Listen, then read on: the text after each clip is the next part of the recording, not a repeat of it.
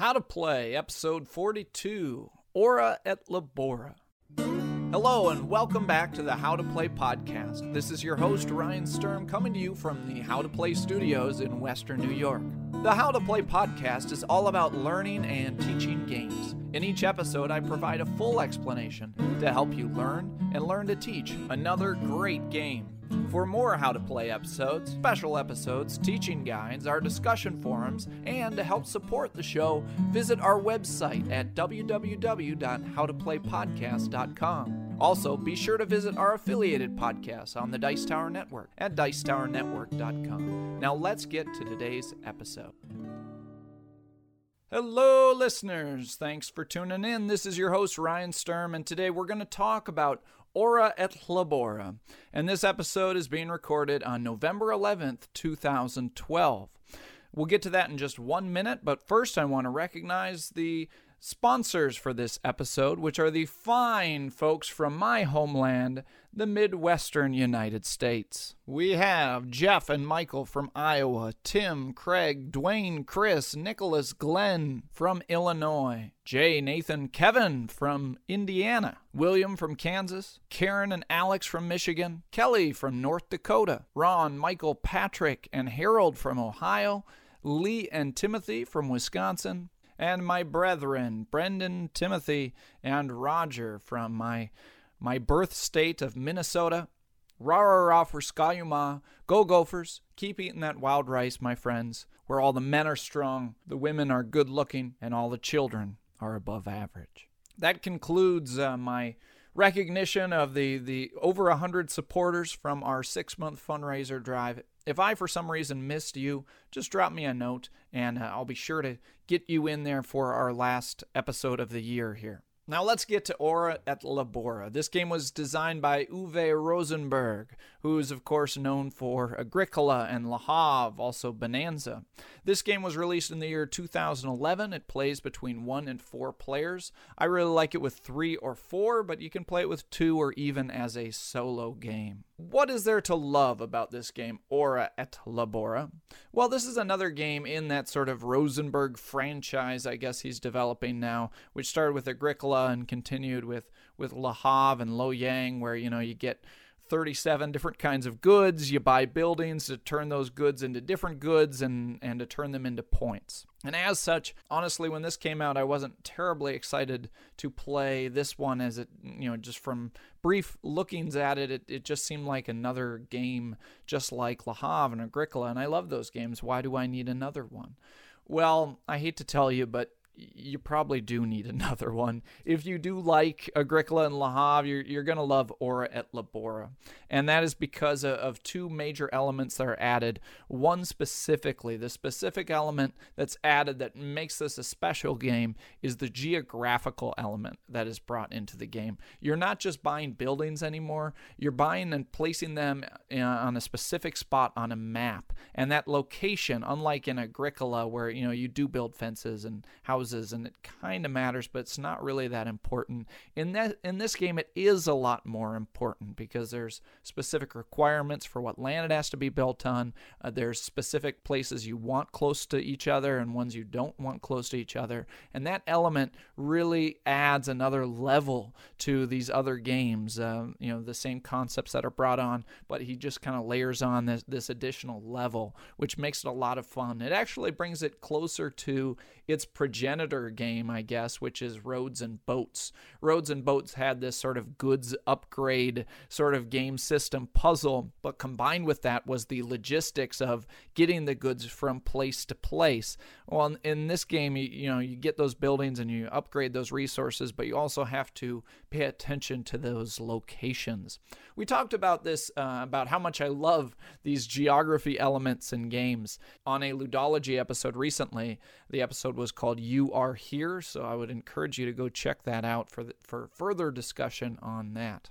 The second element that is layered onto this system is the managing of, of three workers and how you have to place these workers and uh, time them so that they reset so that you can use them when you want to use them, and, and that timing element is interesting as well.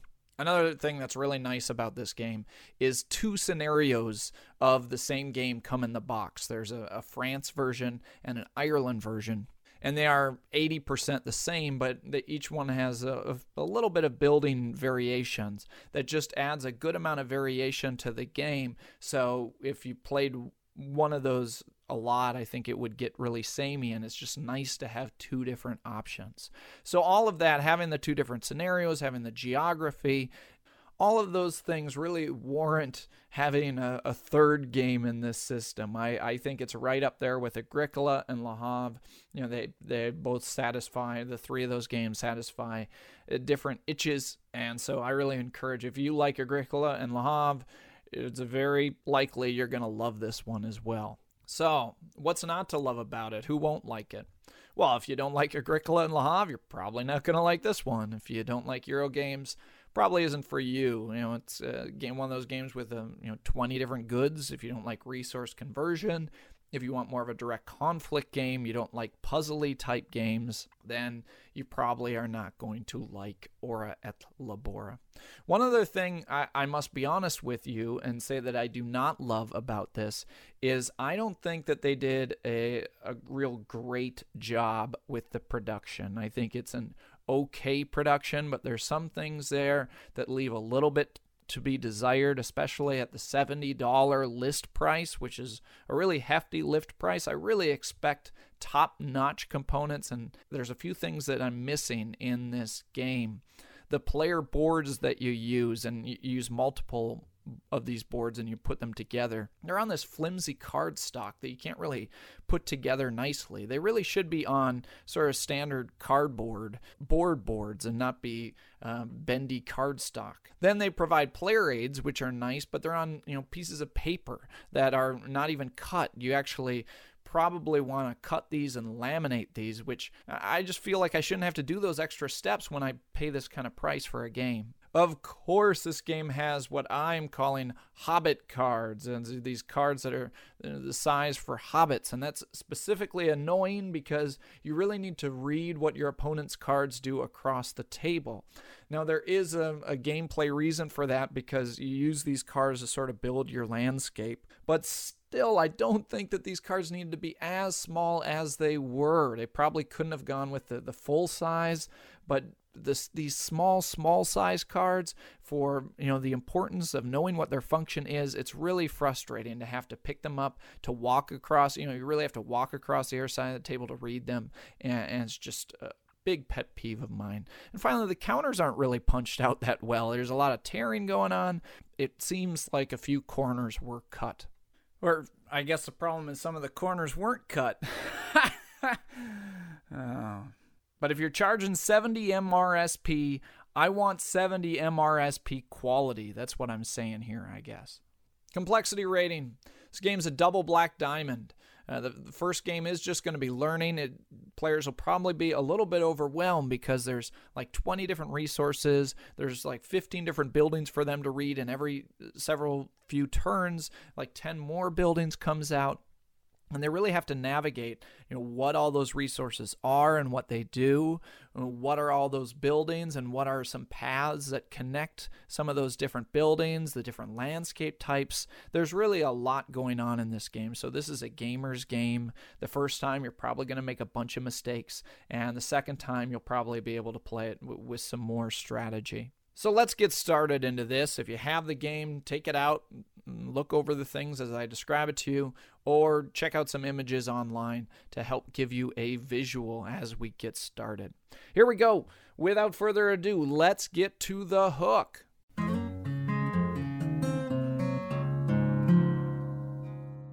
Part one, The Hook. What the game is about.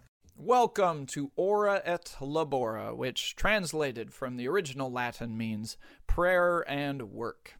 You are in charge of a cloister of monks, and it's your job to develop the surrounding countryside so that you have the most well-regarded cloister in the country by scoring the most victory points to win the game. In this game, you'll be collecting resources and using those resources to score victory points by purchasing building cards and then using those buildings to convert the basic resources into resources that are worth victory points.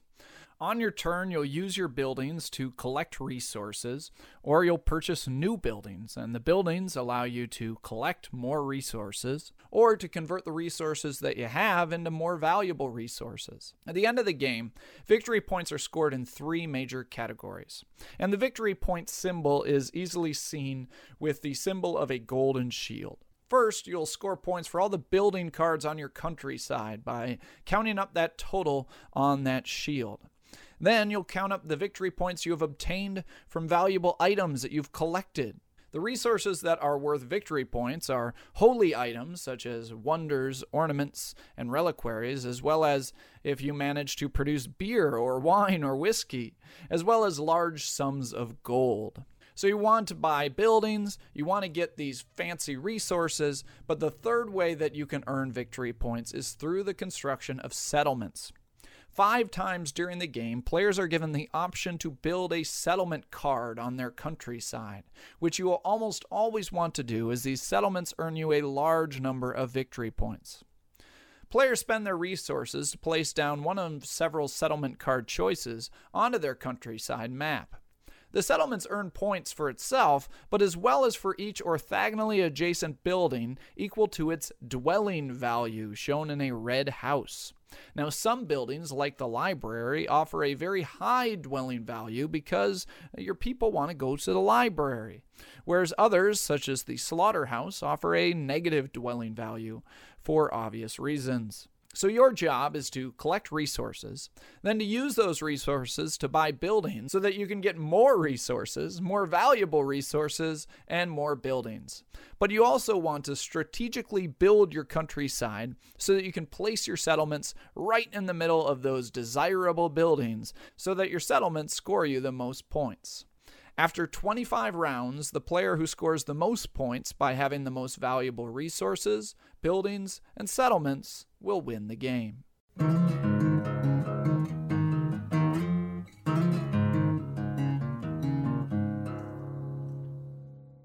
Part two, the meat, how to play the game. So let's get started by looking at what you can do on your turn. The nice thing about this game is that your options on a turn are really straightforward. It's just determining which of those makes the most sense. You're basically going to take one of several resources or use your resources to build buildings. Let's look at how you do those more specifically. First of all, using a basic building. The players start with three basic buildings: a barnyard, which they could get sheep or grain, clay mound, where they can get clay, or a cloister office, where they can get coins. Now let's say you wanted to get clay. You take one of your tokens. There are three tokens. These are your clergymen, and one is different than the other. The, the fancier looking one with the little hat, he is the prior, and the more basic pawns, those are simply the brothers. You're going to take one of those tokens. You usually want to use the brothers and save the prior, and I'll tell you why in a minute. But you're going to want to take one of those brothers and put it down in the building that you want. So if you want clay, you'll put him down on the clay mound. Now you get to take clay resources. How many do you get to take? Well, you get to check the Wheel of Production. If you're familiar with uh, Agricola or Le Havre, then you're familiar with the concept of resources building up in a stock area and then players choosing to take all the resources in that stock area. Well, this game basically works the same way, that the longer players don't take something, it builds up more and more. Instead of having it in a spot on the board and you placing tokens into that spot, the accumulation of those resources is represented on a wheel. All of the tokens start on that first space of the wheel. At the beginning of the round, we rotate the wheel one space, and so all of the resource tokens are on the wedge that is marked with a two. And so that means whenever anybody takes one of these basic actions to collect a resource, they'll get two of those tokens. So if I take that clay action, I'm going to get two because that's what it says on the wheel. At the beginning of the next round, and this is after everybody gets uh, a chance to take their turn, and this is a, a round, not a turn, then we're going to rotate the wheel at the beginning of that next round. Now you'll notice that the Sheep token is on the three wedge, so someone taking sheep will now get three because someone hasn't done that for a while. And some of the other resources will be only at two.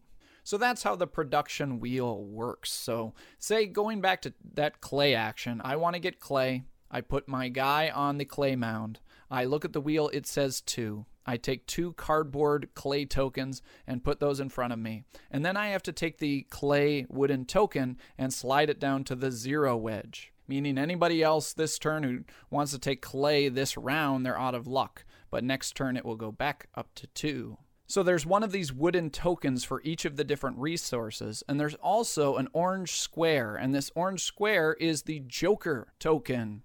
And the Joker token you can use for anything if I want uh, clay or coins, and that Joker token is up really high, like up at four, then I could use that Joker token to get four. So always look for the one that you're going to take, and also look where the Joker is. And if the Joker is higher than whatever you're trying to get, you should probably use the Joker so that it makes it harder for the other person that they can't use that Joker tile.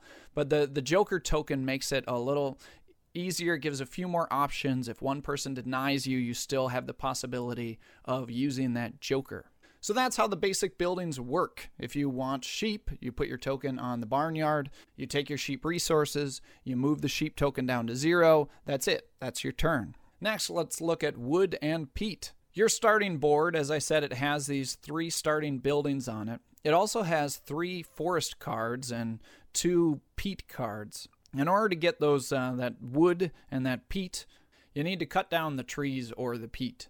That works a lot like using those basic resources with two differences. First of all, you don't have to put a, a clergyman onto that forest or that peat. This is important. I don't know, you have like servants or somebody who cuts the forest and the peat. So instead of putting a man on that card, you just simply remove that card. And that has a couple important effects. First of all, it opens up an empty space where you can place a building. And second of all, you have a limited number of resources of those forests and peat. And once they're gone, they're gone. So those are the basic ways you get resources. You, you put your brother on the thing that gives you the resources. You'll have the token symbol on it. For example, for the grain one, it has the little yellow grain token, and that prompts you to look up at the wheel, see what the wheel tells you for how many resources you get, move the token down, and there you go. For wood and peat, you remove the card on your board, and then you simply take the resources. You also, for those cases as well, you move the wood token down and you move the peat token down to zero as well. You just do not have to place a clergyman. Instead of taking resources, and after you do this a few times, you'll want to build a building. The building resources in the game are wood, brick, stone, and straw, most commonly the wood and the brick. At the beginning of the game, there will be something like eight to twelve buildings out there that will be available to be built, and you'll want to look at how much those cost to build and at their effects. Luckily, there is a, a nice player aid that goes over their, the costs and the effects of all the buildings that are available. Now, if you want to build a building on your turn, all you do is you make sure you have the right resources, you pay those resource cardboard tokens into the bank, you take the building card, and then you place it onto your play area. Let's talk about what you've got in front of you. You start the game with a five by two grid. Three of them are covered in forest, two with peat, and then those three starting buildings. And you have two empty sections where you can build those buildings. You can place those buildings down. And if you've cleared out some of that forest or peat, that'll open up some sections for you to place your buildings as well. When you put your building down, it's got to be empty, as I said. And then also, some of them have requirements for where they can be placed. This is nicely indicated by the color of the building is the easiest way to tell. It's also in the upper left-hand corner. If they're just a normal green color, you can build them anywhere, except on a mountain. If it's a light green, they have to be built on a hillside. If it's a brown, they have to be built on the coast. And if it's gray, you have to build them in the mountains. At the beginning of the game, you only have plains terrain, but you'll be able to get those other terrain types later in the game. Next, if the building name, the banner, is in yellow, then that means that it is a cloister building, and as such, all the cloister buildings have to be adjacent to each other. You start the game with a cloister office. That's where you get the coins. And there is one spot there adjacent to it. So if you build that yellow one, you're going to have to put it there unless you, you open things up a little bit on your board. The last thing you need to pay attention to is be thinking about where you're going to put your settlements. Remember, about every five turns or so, you're going to have to put down a settlement, and you're going to want to have that settlement be adjacent to the other buildings that have good dwelling values. You're going to want to look at those buildings and see which have those red houses that have high numbers on them, and be planning for where you're going to put those settlements when it gets to be that settlement phase. In the rules, there's a recommendation that I actually really like. It says that, you know, if you have a plan, you could take that settlement and actually put it face down on that uh, rectangle where you're planning for that settlement to go, and, and place the resources of, of that you're saving up for that settlement, so that, you know, you have a visual of what you're planning to do. So start thinking about that as soon as you start building buildings. But wait, that's not all.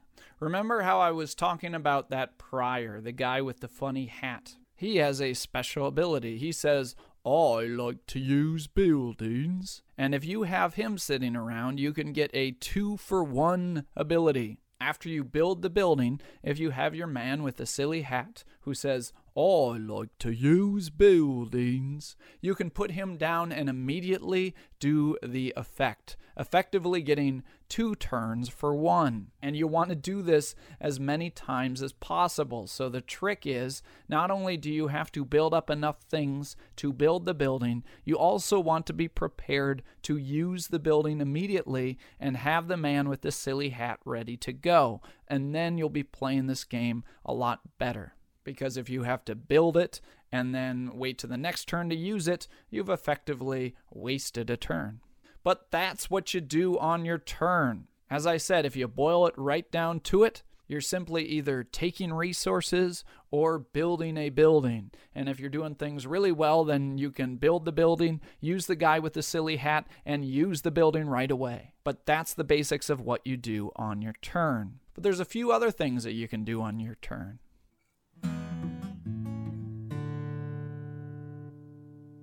One of the other things you can do is you can use the other players' buildings. You can pay them to have them use one of their pawns so that you can use their building's ability. Now, the tough part about this is that you have to pay them a coin, and coins are really hard to come by.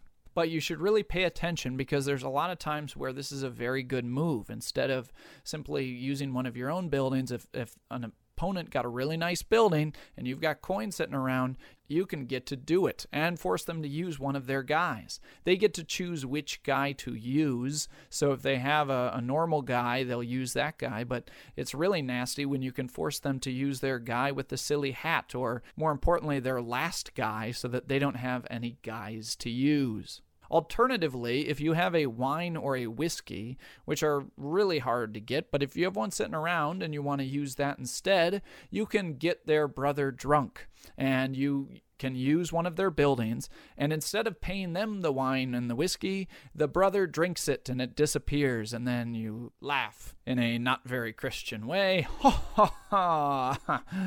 And then you get to use their building, force a, force them to take one of their guys and put it on one of their buildings, and you get the effect. There's one special building in each variation. In France, it's the winery, and in Ireland, it's the whiskey distillery. Once someone purchases that, it doubles the price of forcing another player to use one of their buildings. And the start player token actually has a coin on it, and when someone buys that particular building, you flip it over, and it has two coins on it, and that reminds people that the price has gone up, which encourages them to use the wine and the whiskey instead. The other thing that you can do is that you're going to run out of room. You're going to want more countryside, so you can expand out. To do that, you have to pay coins. There are two different land tiles that you can buy. You can buy another five by two grid that has uh, plains and hillside on it, or there's a two by two one that has coast on one side and two hillside and a mountain on the other. And you might want one of those, because there's some real special buildings that have to be on the coast and in the mountains. And the five by two one even has two choices as well, because if you flip it over on one side, there's more of it covered with forests and peat, which can be nice because you could need more of those resources. On the other side, it has more of those areas uncovered to start with, which is nice because it gives you more building areas immediately. And then what you're going to do is you're going to place that tile adjacent to your starting tile. And if you picked the longer one, you can put that above or below your starting region. If you chose the, the mountain tile, you're going to put that to the right, and you can put it up or down wherever you want adjacent to that starting tile. And if you pick the coast, you're going to put it on the left, and you can, again, you can place it up or down wherever you want. And you're going to connect those in this way. So if you buy more coast, you're going to put it above and below the coast. If you buy more mountains, you're going to place it above and below the mountains. Now, one thing about this land is that there's only a limited amount of land, and because of that, a really nice mechanic in this game is that the price of land goes up. There's two stacks of these, one for the normal land and one for the smaller one with the mountains and the coast, and they go in price from two dollars to like seven dollars. And the first one is cheap. It's only two coins, and then the next one is three coins. Uh, there's two at three coins. The next one is four coins. So the first person to sort of invest that money will get one cheaper, and as you go throughout the game, they get more expensive. You can buy these anytime you want on your turn, and don't forget that. Sometimes if you've got coins sitting around, you're going to want to do it before the other people do, before it gets more expensive. The last thing you can do on your turn is there's some resources that convert for free. The wheat can convert to straw. You simply flip it over. The wheat is worth food, but the straw is can be used for fuel. It's also used for building some of the buildings. Also, there are tokens for single coins, and there are tokens for uh, five coins, and you can freely change, you know, five singles for one of those special five coins, of course. As well as the wine and the whiskey, you can you can trade those in for coins, because you can see there's an icon on there that they have a value of coins. So basically, you can turn those things into those equivalent resources anytime you want to. Now let's get into the full flow of a game round.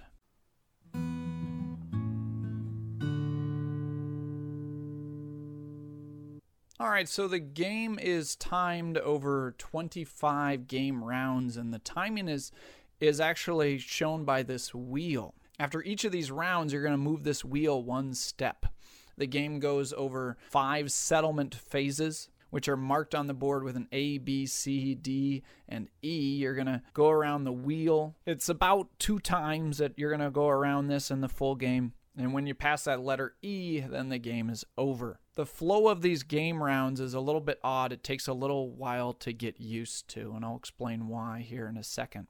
The first thing that happens in a game round is if you have played all three of your clergymen, the two normal guys and the guy with the special hat, then you get to take all those guys back, and that's important because then you can use them. Then you'll move that production wheel one spot, making the production of everything go up to at least two, and anything that hasn't been used will be higher, like three or four or five, even later in the game. The next time you build a settlement will be marked with a blue house, and if you pass that, it's after about the sixth turn or so in the beginning of the game, then you stop, and everybody can build one of their settlements, pay the resources for that, and then you'll continue play. But after you do sort of those startup things for the round, then you're into sort of the, the meat of the round. How it works is everyone takes one turn, and then the start player gets to go again. So if you had four players, it would go one, two, three, four, one, and then you would be done. Uh, you, you'd move the wheel, you'd get guys back. The next round would go two, three, four, one, two, and then the next round would go three, four, one, two, three, and just keeping track of whether it was your first action or second action, and you really just have to pl- pay close attention to that flow to make sure you know who's the start player, and is that their first action or is that their second action? So why? Well, that's a really good question, and a question I spent a long time thinking about. Why didn't everybody just get one turn and then you move the start player? Well, it has to do with the timing of how you use these little clergymen is one of the most important things. if you have a turn where you're the start player and you only have one clergyman, well, you're going to have to be really careful because you have two actions and uh, there's not a lot you can do without uh, a clergyman. So you just need to be careful about that. But remember, everybody gets one turn, and the start player goes again. And then you're going to pass that starting player token. You're going to reset your guys if you used all three, move the wheel. Uh, you'll stop if you pass the blue house. If not, you'll keep going. Everyone will go once. Starting player will go again. Move the wheel. Repeat. And that's the flow of the game. Really pay close attention so you don't get lost. Next, let's talk about that settlement phase. So when you cross that blue house, then it's time for everyone to build settlements. And this works pretty simply. First thing you do is you move the blue house to the next letter. So if you just pass the A, you're going to move the blue house to the B. And that's going to mark when the next settlement phase will begin. Then players will choose and build one of their settlements. You really want to plan for this to gather enough resources to play one of your available settlements. At the beginning of the game, everyone has four of those settlements to choose from for that A phase. The difference between the different settlements is how much, how many resources they take to build, as well as how many points they score you. And typically, uh, the more expensive they are in resources, the more points they will be worth. The resources you have to spend to play these are fuel and food. And so you need to be careful to collect enough of these so that you're prepared to go. The basic resources you're looking for to build them are the fuel. You'll probably use mostly peat and maybe some wood. And the food, you'll probably use livestock or processed livestock, the meat, or maybe some coins. You can use those. So you're going to have to build up enough of those to pay for one of these settlements. Before you place it, every player may buy a landscape, and you may want to do that. You may want another tile so you have a good place to place this settlement. If more than one player wants to do that, you have to do that in turn order because someone might have to pay more money.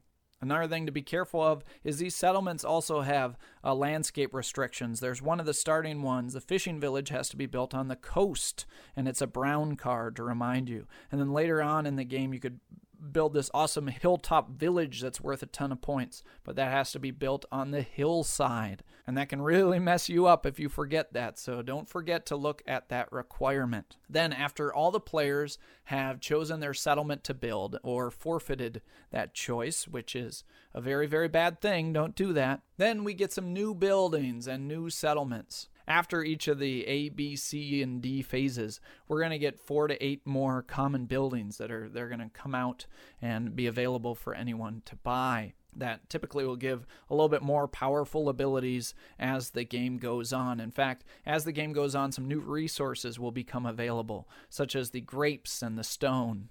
And that grape token and stone token, they actually go on the track at specified times that's marked right there on that production wheel uh, to sort of match when the buildings come out that allow you to get them. Also, everybody has an, an A, a B, a C, and a D settlement. So when you pass the A settlement phase, you're going to pass out one of those A cards to everybody, or you know what, everyone can just keep them in their hands so they know what's available. And then in the first building phase, you just cannot build the A, and then once you get to the next phase, you can build any of the starters or the A and the B, the C, and the D. As the game goes on, you get those more expensive and also settlements that are worth a lot more points that uh, players can plan to build too. But that's how the settlement phase works. You should have saved up some resources, some fuel and food, so that you can place one of your settlements and have Have a nice spot saved for it, so it can it can be adjacent to places that are have a lot of those dwelling points, a lot of those red houses, so it can be worth a whole ton of points. You get new buildings, and everybody gets a, a new settlement card to start thinking about, and then that's it. And then you continue with the flow of the game, which goes starting player gets one action, everyone else gets an action, starting player gets another action. Turn the wheel, go ahead, and continue until you get to the E, which means the end of the game. So the last turn works a little bit different. This is kind of like Le Havre for those of you that have played it. Everybody just gets to take back their priors for free. All the players can take a final action to uh, build a building, and then since they have their prior, they can immediately use that that building. or they can use any building on the board, and if you want to use your opponent's building, you don't have to pay for it. So it's like one final action, either one that's out there or one that you want to build. After all the players have done that, then you're going to do a final settlement phase, just like the other ones. You're going to pick any of those settlements you have left and play it to get the most points possible. And then it's the end of the game. There's a little score sheet there for you. There's three main categories of points, and typically uh, players get about a third of their points from each of these. First of all, the resources that are worth points. The holy items and the, the wine and the beer and the coins are worth points. So, you know, that's something that players can really focus on, trying to get a lot of those resources that are worth points. Then we have the buildings. Uh, all the buildings on your on your player board there have a, a yellow shield victory point value, and you're going to total all those up. And finally, your five up to five settlements. You count the dwelling value for the settlement itself, as well as all of the orthogonally adjacent settlements. And so you total all up to five of those up. And, you know, you'll get somewhere between twenty and forty points for each of those things. Winning scores, you know, somewhere around ninety, one hundred, something like that. And the player with the most points will be the most well-regarded cloister in the country and win the game.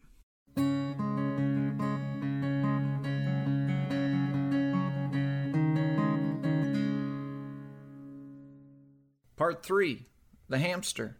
How to win the game. All right, so let's talk a little bit of strategy. At the start of this game, it can seem a little bit overwhelming as there's so much to take in. I would advise you just to look at the buildings that are available and start by targeting that. Look at how much it costs and just look at getting those resources to build that first building that you want to build.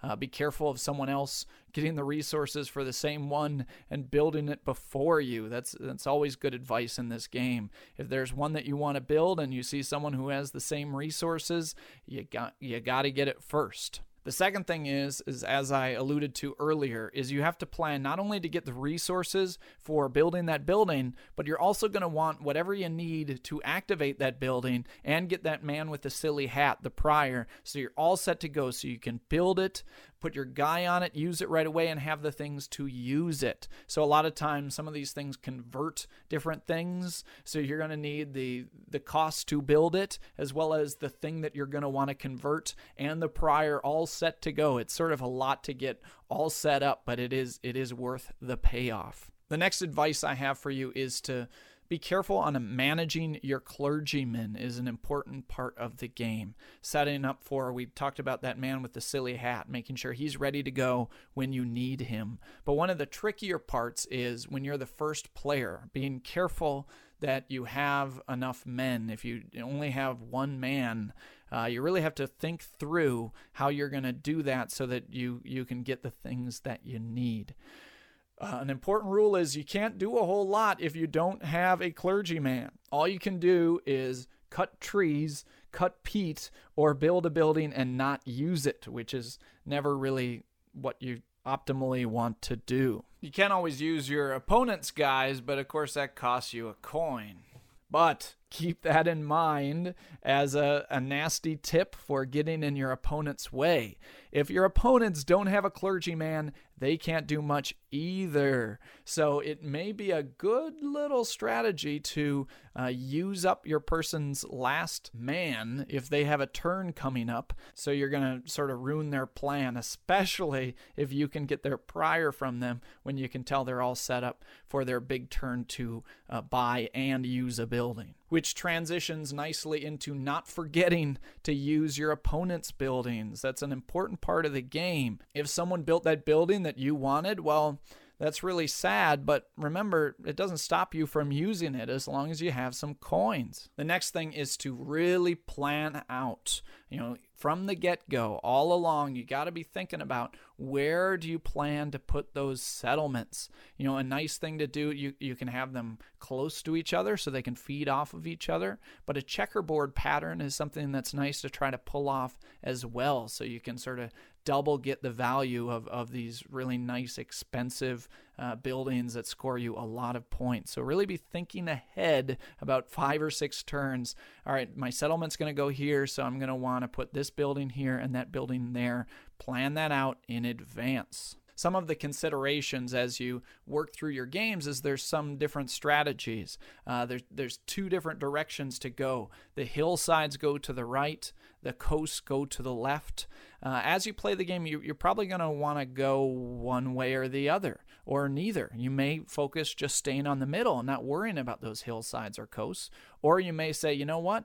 I'm going to be the, the mountain guy. I'm going to get the quarry, and I'm going to make that strategy work. Or play the other way. Say, you know what? I'm going to be the coast guy. I'm going to get the fishing village, get all those things on the coast side of the board. Another strategy is to play cloisters or no cloisters. Those cloisters all have to be adjacent to each other. So you, you may decide to go heavy cloisters, meaning you, you clear out a lot of space so you can get a lot of those nice cloister buildings adjacent to each other.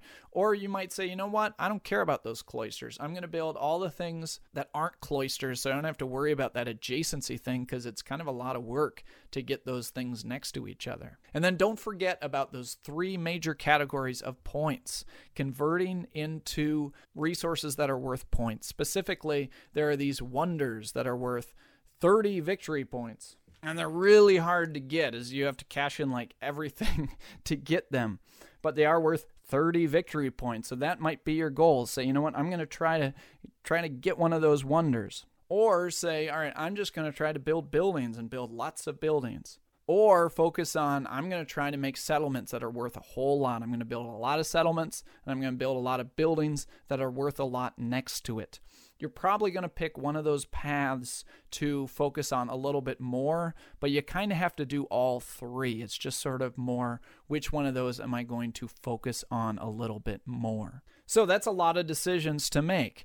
Uh, coast, center, or hillside, cloisters or no cloisters, go for wonders, uh, buildings, or really valuable settlements. How do you decide which of those to do? You know what I'm going to say, don't you? Do what the other players aren't doing. Yes, if you see some people go for coast, go for hillside. If you see no one going for cloisters, be the cloister guy. That's going to make things a lot easier as you go throughout this game. But you can see all these different elements and the considerations that make this such a fun game. I hope you enjoy this along with Mister Rosenberg's other fine games. But Ora et Labora is a worthy addition to his oeuvre. Who knew a game about work and prayer could be so much fun?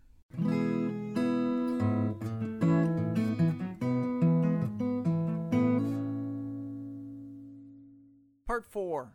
Footnotes. All right, that's about it. You know, there's a few different options when you play this game. There is a short game for the three and four players, and how that short game works is the wheel is altered by having free resources that everybody gets every turn, which kind of feels like cheating to me. You know, it kind of kills that narrative arc.